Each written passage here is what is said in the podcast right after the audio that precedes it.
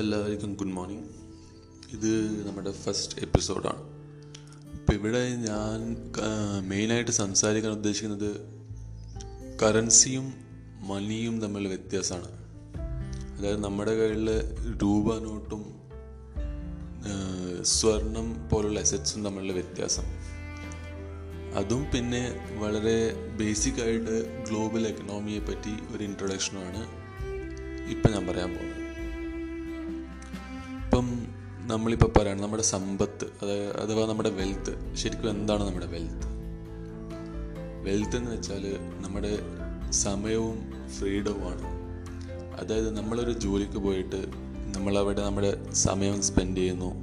അത്രയും നേരം നമുക്ക് ചെയ്യാൻ ഇഷ്ടമുള്ള കാര്യങ്ങളുടെ സ്വാതന്ത്ര്യം നമ്മൾ സാക്രിഫൈസ് ചെയ്തിട്ടാണ് നമ്മൾ ആ ജോലി ചെയ്യുന്നത്.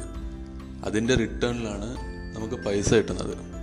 അതായത് നമ്മുടെ സമയത്തിന്റെയും സ്വാതന്ത്ര്യത്തിന്റെയും വിലയാണ് ആ പൈസയിലുള്ളത്. ഓക്കെ? ഇപ്പം എന്താ സംഭവിക്കാൻ പോകുന്ന വെച്ചാൽ നമ്മളിപ്പോൾ ഓൾറെഡി ഒരുപാട് ഫൈനാൻഷ്യൽ ക്രൈസിസ് കണ്ടു കഴിഞ്ഞു. ഇനി ഒരെണ്ണം വരാൻ പോവാണ്. ഈ ഫൈനാൻഷ്യൽ ക്രൈസിസിന്റെ പ്രത്യേകത എന്താ വെച്ചാൽ ഇവിടെ വലിയൊരു വെൽത്ത് ട്രാൻസ്ഫർ നടക്കാൻ പോവാണ്. ഞാൻ ഇൻട്രഡക്ഷനിൽ പറഞ്ഞ പോലെ തന്നെ. അതായത് ഒരുപാട് പേരിൽ നിന്നും സമ്പത്ത് മറ്റാൾ ആളുകളിലേക്ക് ട്രാൻസ്ഫർ ചെയ്യാൻ പോവാണ്. ഇതിന്റെ അഡ്വാന്റേജ് എടുക്കണമെങ്കിൽ നമുക്കിതിനെ പറ്റി അറിവ് വേണം. അങ്ങനെ അറിവുണ്ടായി കഴിഞ്ഞാലേ ഈ വെൽത്ത് ട്രാൻസ്ഫറിന്റെ ശരിയായ ഭാഗത്ത് നമുക്ക് നിന്ന് അതിൽ നമുക്കൊരു പാർട്ടാവാൻ പറ്റൂ. അപ്പം ഇതിന് വേണ്ടിയിട്ട് നമ്മൾ ആദ്യം മനസ്സിലാക്കേണ്ടത് ഗ്ലോബൽ എക്കണോമിയിൽ എന്താ നടക്കുന്നത്? നമ്മൾ ഇതിന്റെ അഡ്വാന്റേജ് എങ്ങനെ എടുക്കും? ഫൈനാൻസ് എന്താണെന്ന് നമ്മൾ അറിഞ്ഞിരിക്കണം. ബാങ്ക് നമ്മൾ എങ്ങനെ സ്കാം ചെയ്യുന്നു നമ്മൾ അറിഞ്ഞിരിക്കണം. ഗവൺമെന്റ്സ് നമ്മൾ ഏൺ നമ്മൾ സമയവും സ്വാതന്ത്ര്യം വെച്ച് നമ്മൾ ഏൺ ചെയ്ത ഈ പൈസയുടെ മൂല്യം ഗവൺമെന്റ് എങ്ങനെ ഇല്ലാതാക്കുന്നു നമ്മൾ മനസ്സിലാക്കണം. ഇപ്പം വിൻസ്റ്റൺ ചേർച്ചിലൊക്കെ പറഞ്ഞത് നമുക്ക് നമ്മുടെ പാസ്റ്റിലേക്ക് നോക്കാൻ പറ്റുമെങ്കിൽ അതായത് ഭൂതകാലത്തേക്ക് നോക്കാൻ പറ്റുമെങ്കിൽ നമുക്ക് ഫ്യൂച്ചറും വളരെ ക്ലിയർ ആയിട്ട് കാണാൻ പറ്റുന്നതാണ്. ഇപ്പം നമ്മൾ ആദ്യം സംസാരിക്കാൻ പോകുന്നു as I told currency versus money അതായത് നമ്മുടെ നോട്ട് വേഴ്സസ് മണി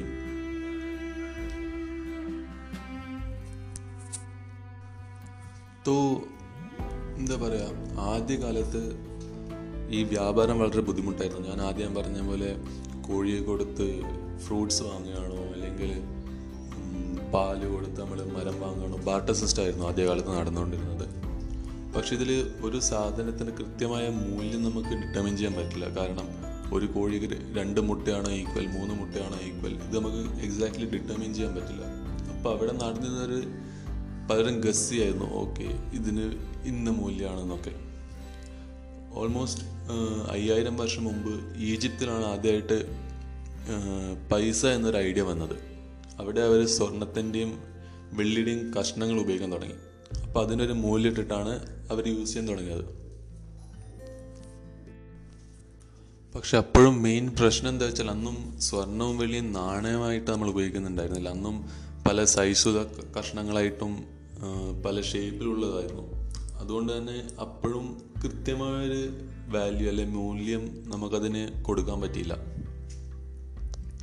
അങ്ങനെയാണ് ഈജിപ്തിൽ ഇത് നടന്നുകൊണ്ടിരുന്നത്. അതായിരുന്നു ഓൾമോസ്റ്റ് നമ്മുടെ ഫസ്റ്റ് ഇൻസ്റ്റൻസ് ഒരു മണി ബേസ്ഡ് അല്ലെങ്കിൽ കറൻസി ബേസ്ഡ് എക്കണോമിയിലേക്കുള്ള ആദ്യത്തെ ഒരു ചുവടുവെപ്പായിരുന്നു അത്. ഇനി അതവിടെ നിൽക്കട്ടെ. നമുക്ക് നമ്മുടെ നോട്ടുകളെ പറ്റി സംസാരിക്കാം. കറൻസിയെ പറ്റി സംസാരിക്കാം. കറൻസി എന്ന് വെച്ചാൽ യു എസ് ഡോളർ ഒരു കറൻസിയാണ് ഇന്ത്യൻ റുപ്പി ഒരു കറൻസിയാണ് ചൈനീസ് യെൻ ഇതൊക്കെ ഒരു കറൻസിയാണ് ഇതിനെപ്പറ്റി സംസാരിക്കാം. അപ്പം ഒരിക്കൽ റീസർച്ചർ എന്താ ചെയ്തത് വെച്ചാൽ അയാൾ അയാളുടെ ഇന്റേണിനോട് പറഞ്ഞു ഇതുവരെ ലോകത്ത് നിലനിന്നിരുന്ന maybe look back three hundred four hundred five hundred years ഇത്രയും കാലത്ത് ലോകത്ത് എത്ര കറൻസീസ് ഉണ്ടായിരുന്നു ആ കറൻസീസിൽ ഏതൊക്കെ ഇന്നും നിലവിലുണ്ട്? ഇത് കണ്ടുപിടിക്കാൻ അയാൾ അയാളുടെ ഇന്റേണിനോട് പറഞ്ഞു. ഇപ്പം ഇന്ത്യൻ ലൈബ്രറിയിൽ പോയി ഇതിന് ആവശ്യമുള്ള ബുക്കൊക്കെ എടുത്തു. അയാൾ ആദ്യം ആൽഫബറ്റ് എ വെച്ച് തുടങ്ങുന്ന കറൻസീസിന്റെ ബുക്ക് എടുത്തു. അത് ഫുൾ വായിച്ചു. ആ ബുക്കിൽ മാത്രം ആൽഫബറ്റ് എ വെച്ച് തുടങ്ങുന്ന കറൻസീസ് ഉള്ള ബുക്കിൽ മാത്രം ഏകദേശം അറുന്നൂറോളം കറൻസീസ് ഉണ്ടായിരുന്നു.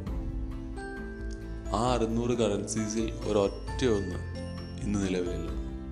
അതിന്റെ ഒക്കെ വാല്യൂ അതിന്റെ ഒക്കെ മൂല്യം പൂജ്യമായി. പിന്നീട് ആ ഇന്ത്യൻ പോയിട്ട് അടുത്ത ബുക്ക് എടുത്തു. അതായത് ആൽഫബറ്റ് ബി വെച്ച് തുടങ്ങുന്ന കറൻസീസ് ഉള്ള ബുക്ക് ആ ബുക്ക് പകുതി വായിച്ചു കഴിഞ്ഞു. അതിലും ഏകദേശം അറുന്നൂറ് കറൻസീസ് ഉണ്ട്. അതിൽ ഉള്ള കറൻസീസിലൊന്നും ഇന്ന് നിലവിലില്ല. അതായത് ആ ബുക്കിലുള്ള കറൻസീസ് ഒക്കെ അതിന്റെ വാല്യൂ ഒക്കെയും പൂജ്യമായി കഴിഞ്ഞു. ബേസിക്കലി അവരെ കണ്ടെത്തിയത് എന്താണെന്ന് വെച്ചാൽ ലോകത്തെന്ന് വരെ ഒരു കറൻസിയും ഇരുന്നൂറ് വർഷത്തിൽ കൂടുതൽ ഉപയോഗത്തിൽ നിന്നിട്ടില്ല. എല്ലാ കറൻസിയുടെയും എല്ലാത്തിന്റെയും വാല്യൂ പൂജ്യത്തിലേക്ക് പോയിട്ടുണ്ട്. ഇപ്പം ഞാനൊരു ചോദ്യം ചോദിക്കട്ടെ? നമ്മൾ ചെറിയ ഒരു കുട്ടി ഒരു എൽ കെ ജി പഠിക്കുന്ന കുട്ടിയോ അല്ലെങ്കിൽ അതിലും പ്രായം കുറഞ്ഞൊരു കുട്ടിയെടുത്ത് പോയിട്ട് ഒരു ആയിരം രൂപയുടെ നോട്ടും ഒരു സ്വർണത്തിന്റെ നാണയവും കാണിച്ചിട്ട് ഇതിലേതാണ് കൂടുതൽ വാല്യൂ ഉള്ളതെന്ന് ചോദിച്ചാൽ ആ കുട്ടി എന്ത് യൂസ് ചെയ്യും? അതായത് ഞാൻ പറയുന്നത് ഈ ആയിരം രൂപയുടെ എന്താ പറയുക ആ ബ്രെയിൻ വാഷിങ് നടന്നിട്ടില്ലാത്ത ഒരു കുട്ടി. തീർച്ചയായും മിക്ക കുട്ടികളും ആ സ്വർണ നാണയം എടുക്കുക.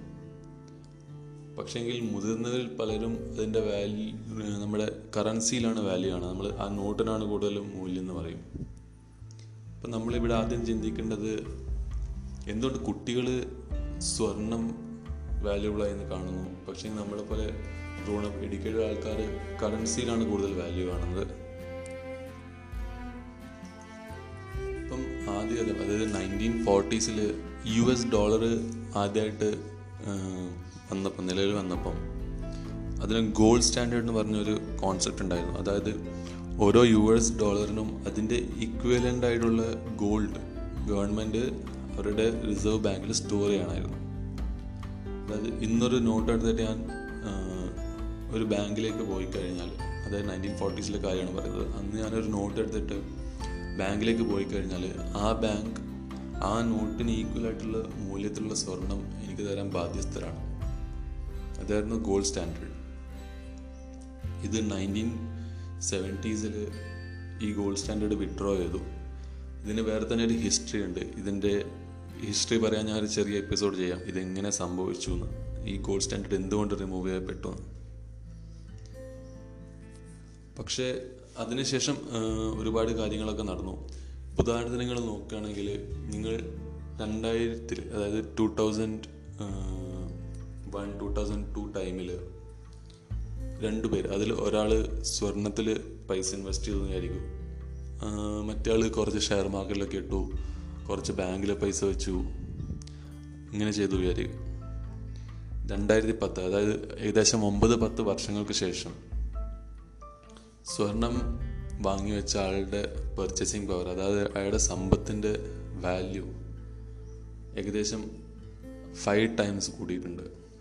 ഇത് ഫാക്റ്റാണ് നിങ്ങൾക്ക് ഗ്രാഫൊക്കെ വെച്ച് ചെക്ക് ചെയ്യാം. ഫൈവ് ടൈംസ് കൂടിയിട്ടുണ്ട്.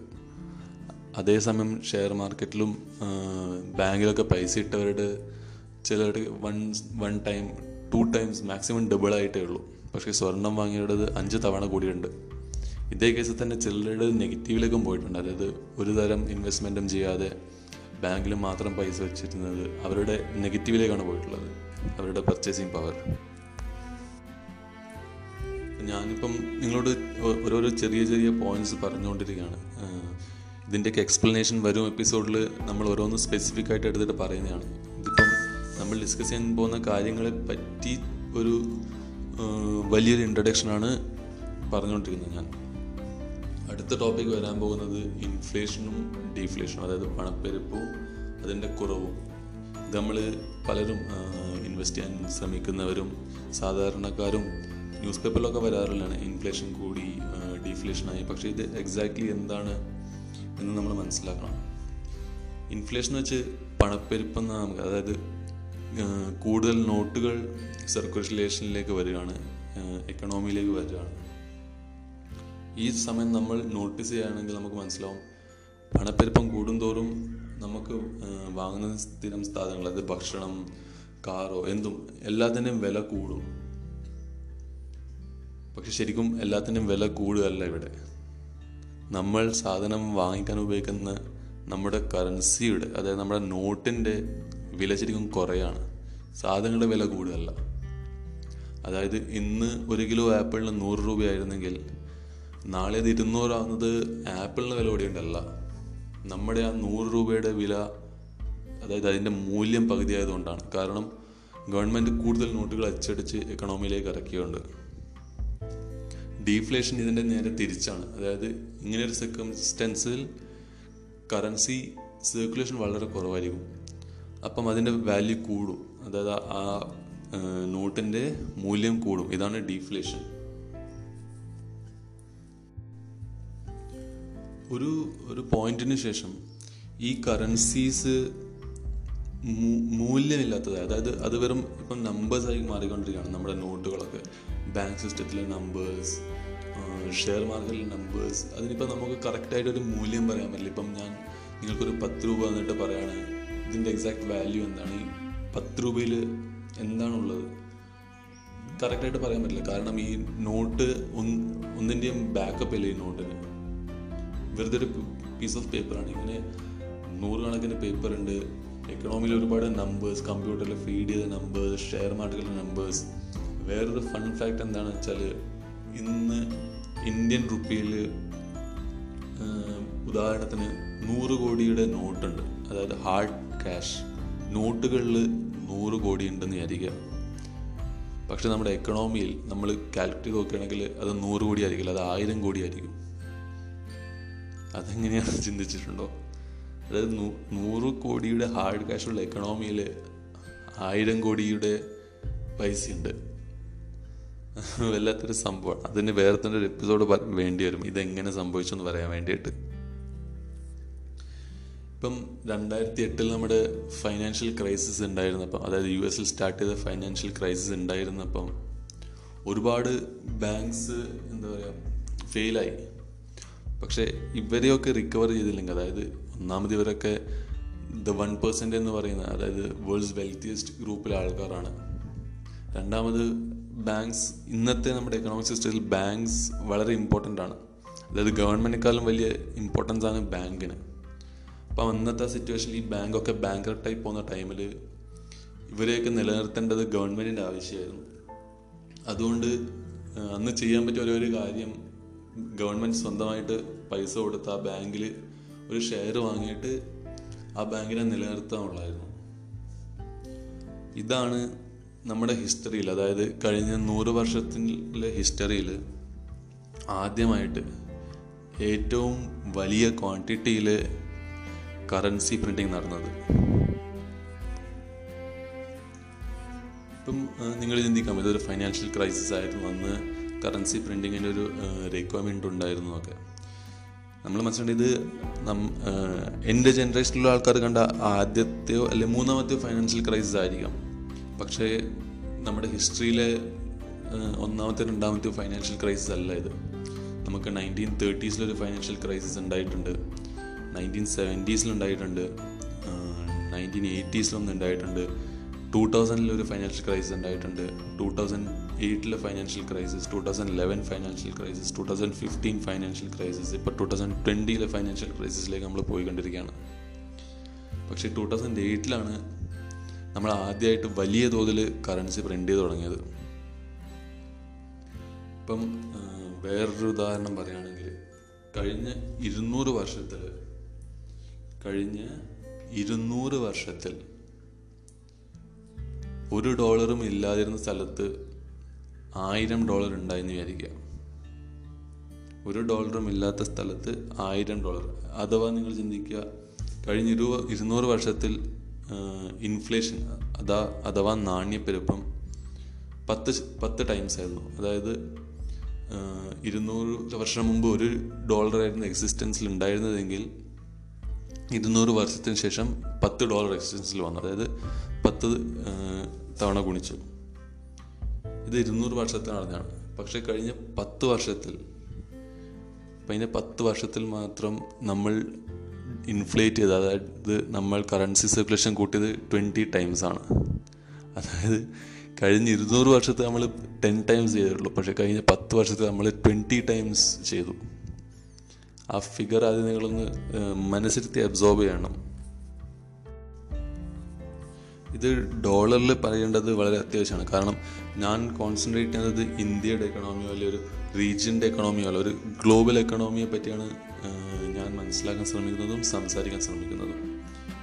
അതിൽ ആദ്യം നമ്മൾ മനസ്സിലാക്കേണ്ടത് ഇപ്പോഴത്തെ റിസർവ് കറൻസി ഡോളറാണ് അതായത് ലോകത്തെ എല്ലാ കറൻസിയും അതിന്റെ വാല്യൂ റിലേറ്റ് ചെയ്ത് നിൽക്കുന്നത് ഡോളറിലാണ് അപ്പം യു എസ് ഡോളറിന് എന്ത് സംഭവിക്കുന്നോ? അത് ഗ്ലോബലി ഒരു എഫക്റ്റ് ഉണ്ടാക്കും. അപ്പം നമ്മൾ യു എസ് ഡോളറിനെ പറ്റി കൂടുതൽ അറിഞ്ഞിരിക്കേണ്ടത് ആവശ്യമാണ്. അപ്പം ഞാനിപ്പോൾ പറഞ്ഞ പോലെ യു എസ് വലിയ തോതിൽ വലിയ വലിയ തോതിൽ കറൻസി മൾട്ടിപ്ലൈ ചെയ്തുകൊണ്ടിരിക്കുകയാണ്. അതേസമയം U S dollar reserve currency ആയതുകൊണ്ടും one of the strongest currencies ആയതുകൊണ്ടും ഇവർ ഈ ഇൻഫ്ലേഷൻ എക്സ്പോർട്ട് ചെയ്യാണ്. ഇവരുടെ നാണ്യപ്പെരുപ്പം ഇവർ എക്സ്പോർട്ട് യു എസ് എക്സ്പോർട്ട് ചെയ്യാണ്. അതായത് എൽ ഒരുപാട് കൺട്രികൾ ഡോളർ സ്വീകരിക്കും. ഇപ്പോൾ യു എസ് എന്താ ചെയ്യുന്നത് വെച്ചാൽ ഇവർക്ക് എന്തെങ്കിലും വേറൊരു കൺട്രിയിൽ നിന്ന് വാങ്ങണമെങ്കിൽ ഇവർ ജസ്റ്റ് അവരുടെ റിസർവ് ബാങ്കിലോ ഫെഡറൽ റിസർവിലോ പോയിട്ട് അവർ അവർക്ക് ആവശ്യമുള്ള നോട്ട് പ്രിന്റ് ചെയ്തിട്ട് അത് ആ കൺട്രിയിലേക്ക് അയച്ചു കൊടുക്കും. അതിന് പകരം കൺട്രി അവരുടെ റിസോഴ്സസോ ഹാർഡ്വെയർ എന്താ വെച്ചാൽ തരും. അപ്പം യു എസിന് ഇതൊരു വിൻ ആൻഡ് വിൻ ഗെയിമാണ് കാരണം അവർക്ക് എപ്പോഴും പൈസ ആവശ്യമുള്ളപ്പം അവർക്ക് ജസ്റ്റ് പോയിട്ട് പ്രിന്റ് ചെയ്യേണ്ട ആവശ്യമില്ല. അതിനാരും എതിരും നിൽക്കില്ല. കാരണം ഡോളർ സ്ട്രോങ്ങസ്റ്റ് കറൻസിയാണ് റിസർവ് കറൻസിയാണ് അത് എല്ലാവരും സ്വീകരിക്കുകയും ചെയ്യും. So they just keep printing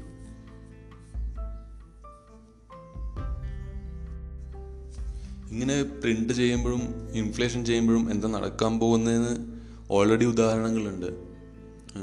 അതായത് ആഫ്രിക്കയിലും പണ്ട് ഫ്രാൻസിലൊക്കെ ഒരുപാട് റെവല്യൂഷൻസും ഒരുപാട് റൈറ്റ്സൊക്കെ നടന്നിട്ടുണ്ട്. ഇതിന് മെയിനായ കാരണം എന്ന് വെച്ചാൽ നമ്മൾ സാധാരണക്കാർ നമ്മളെ എഫക്റ്റ് ചെയ്യുന്നവരെ ഇതിനെപ്പറ്റി അത്ര കോൺഷ്യസ് അല്ല. പക്ഷെ ആഫ്രിക്കയിലും പണ്ട് ഫ്രാൻസിലൊക്കെ എന്താ നടന്നതെന്ന് വെച്ചാൽ അവിടെ ഭക്ഷണത്തിന് വില കൂടാൻ തുടങ്ങി. നമ്മുടെ നാണ്യപ്പെരുപ്പം ഒരു ലിമിറ്റ് കഴിയുമ്പം ഞാൻ പറഞ്ഞ പോലെ എല്ലാ സാധനത്തിനും വില കൂടുന്ന പോലെ ഭക്ഷണത്തിനും ഒരുപാട് വില കൂടാൻ തുടങ്ങി. അതായത് സാധാരണക്കാർക്ക് ഭക്ഷണം വാങ്ങി കഴിക്കാൻ പറ്റാത്ത അവസ്ഥയായി. അതായത് ഒരു ഒരുപാട് വില കൂടി. അതായത് ഇപ്പം നിങ്ങളുടെ എന്താ പറയുക ഇൻകം അല്ലെ സാലറിയുടെ നാൽപ്പത് ശതമാനം ഓൾമോസ്റ്റ് പകുതി നിങ്ങൾക്ക് ഭക്ഷണത്തിന് വേണ്ടി ഉപയോഗിക്കേണ്ടി വരാമെന്ന് ആലോചിക്കുക. മുപ്പതിനായിരം രൂപ കിട്ടുന്നവൻ പതിനഞ്ചായിരം രൂപ ഭക്ഷണത്തിന് മാത്രം ചിലവാക്കണം അങ്ങനെ സിറ്റുവേഷനിൽ സാധാരണക്കാരന് വേറൊന്നും ചെയ്യാൻ പറ്റില്ല. വെറും ഭക്ഷണം കഴിച്ച് മുന്നോട്ട് പോകാൻ മാത്രമേ പറ്റൂ. അവന് സ്വന്തമായിട്ട് ഗ്രോ ചെയ്യാനോ അതിനുള്ള ഒരു ഫ്രീഡം ഇല്ല. അതിനുള്ള പൈസ കയ്യിലില്ലാണ്ടാവുകയാണ്. അപ്പം ഇങ്ങനെ സിറ്റുവേഷനിലാണ് റെവല്യൂഷൻസ് നടക്കുന്നത്. കാരണം ആളുകൾ മനസ്സിലാക്കാണ് നമുക്കിനി ഒന്നും ചെയ്യാൻ പറ്റില്ല. ദ ഓൺലി വേസ് കി ഇപ്പം നടക്കുന്ന ഗവൺമെന്റിനെ ഒന്നിക്ക് നിലമ്പുത്തുക അല്ലെങ്കിൽ വലിയൊരു മേക്ക് ഓവർ വലിയൊരു ചേഞ്ച് ഓവർ നമ്മുടെ ഫൈനാൻഷ്യൽ സിസ്റ്റത്തിൽ വന്നാലേ എന്തെങ്കിലും കാര്യമുള്ളൂ. ഇപ്പം വെനസ്വേലയിൽ അവിടുത്തെ നോട്ടുകൾക്ക് ഒരു വിലയുമില്ല. റോഡുകളിൽ എറിഞ്ഞു കിടക്കുകയാണ് ഒരു ചായ കുടിക്കണമെങ്കിൽ വൺ മില്യൺ വെനസ്വേലൻ ഡോളേഴ്സ് വേണം. അങ്ങനത്തെ ഒരു അവസ്ഥയിലാണ് പല കൺട്രീസും ഇപ്പോൾ ഉള്ളതും നമ്മുടെ ഗ്ലോബൽ എക്കണോമി പോകുന്നതും ഇങ്ങനെ കണ്ടീഷനിലായത് ഒരുപാട് രാജ്യങ്ങളിൽ അളവും ഞാൻ ഒരു രാജ്യത്തിനെ പറ്റി മാത്രമല്ല പറയാൻ പോകുന്നത്. ഇതിൽ നമ്മളെ നമ്മളെപ്പോലെ സാധാരണക്കാർ ഞാൻ ആദ്യം പറഞ്ഞ പോലെ നമ്മൾ ഇൻവെസ്റ്റ്മെന്റ് നോക്കുന്നില്ല. നമുക്ക് കിട്ടുന്ന കാശിന്റെ മെജോറിറ്റി നമ്മൾ ബാങ്കിൽ സേവ് ചെയ്തുകൊണ്ടിരിക്കുകയാണ്. ഇവിടെ പ്രശ്നം എന്താണെന്ന് വെച്ചാൽ ഗവൺമെന്റ് പൈസ പ്രിന്റ് ചെയ്യുന്നതിനനുസരിച്ചിട്ട് നമ്മുടെ കയ്യിലുള്ള പൈസയുടെ പർച്ചേസിങ് പവർ അതായത് ആ പൈസ കൊണ്ട് നമുക്ക് വാങ്ങാൻ പറ്റുന്ന സാധനങ്ങളുടെ മൂല്യം കുറഞ്ഞുകൊണ്ടിരിക്കുകയാണ്. ഞാൻ സ്കൂളിൽ പോകുന്ന കാലത്ത് എനിക്ക് ഇരുപത്തഞ്ച് പൈസക്ക് ഏഹ്, നാരങ്ങ മുട്ടായി കിട്ടും അല്ലെ പത്ത് പൈസക്ക് നമ്മുടെ തേനുണ്ടായി കിട്ടുമായിരുന്നു. പക്ഷെ ഇന്ന് ഇന്ന് ആ പൈസക്ക് കിട്ടില്ല ഇന്ന് നാരങ്ങ മുട്ടയ്ക്ക് ഒരു രൂപയായിരിക്കും. തേനുണ്ടാക്കി അമ്പത് പൈസയായി. അതായത് അന്ന് ഞാൻ ഇരുപത്തഞ്ച് പൈസയോ അല്ലെ പത്ത് പൈസയോ എടുത്തു വെച്ചിരുന്നെങ്കിൽ ഇന്ന് അതേ ഇരുപത്തഞ്ച് പൈസ പത്ത് പൈസ കൊണ്ട് എനിക്ക് ഈ പറഞ്ഞ സാധനങ്ങൾ വാങ്ങാൻ പറ്റില്ല. എനിക്ക് കൂടുതൽ പൈസ വേണം. അതായത് അന്നത്തെ ഇരുപത്തഞ്ച് പൈസയുടെ പത്ത് പൈസയുടെ പർച്ചേസിങ് പവർ ഇല്ലാതായി. ഇപ്പം നമ്മൾ കറൻസിയിൽ സേവ് ചെയ്യുന്ന അല്ലെ ബാങ്കിൽ പൈസ ഇട്ട് സേവ് ചെയ്യുന്നതിന്റെ വലിയൊരു പ്രശ്നം ഇതാണ്. ഇവൻച്വലി അതിന്റെ മൂല്യം കുറഞ്ഞുകൊണ്ടിരിക്കുകയാണ് ഒരു വ്യക്തി എന്ന നിലയിൽ നമ്മൾ സമയം സ്പെൻഡ് ചെയ്തും വിയർപ്പ് സ്പെൻഡ് ചെയ്ത് ഉണ്ടാക്കിയ ആ പൈസയുടെ വാല്യൂ കുറഞ്ഞുകൊണ്ടിരിക്കുകയാണ്. ഇങ്ങനെ ഇതാണ് നമ്മുടെ ഒരു ബേസിക് സിറ്റുവേഷൻ അല്ലെങ്കിൽ സർക്കംസ്റ്റൻസ് നമ്മൾ മുന്നോട്ട് വരുന്ന എപ്പിസോഡൊക്കെ സംസാരിക്കാൻ പോകുന്നത് ഇതിൽ ഇപ്പം ഞാൻ വളരെ ബ്രോഡായിട്ട് പറഞ്ഞ പല കാര്യങ്ങളെയും പറ്റിയായിരിക്കും.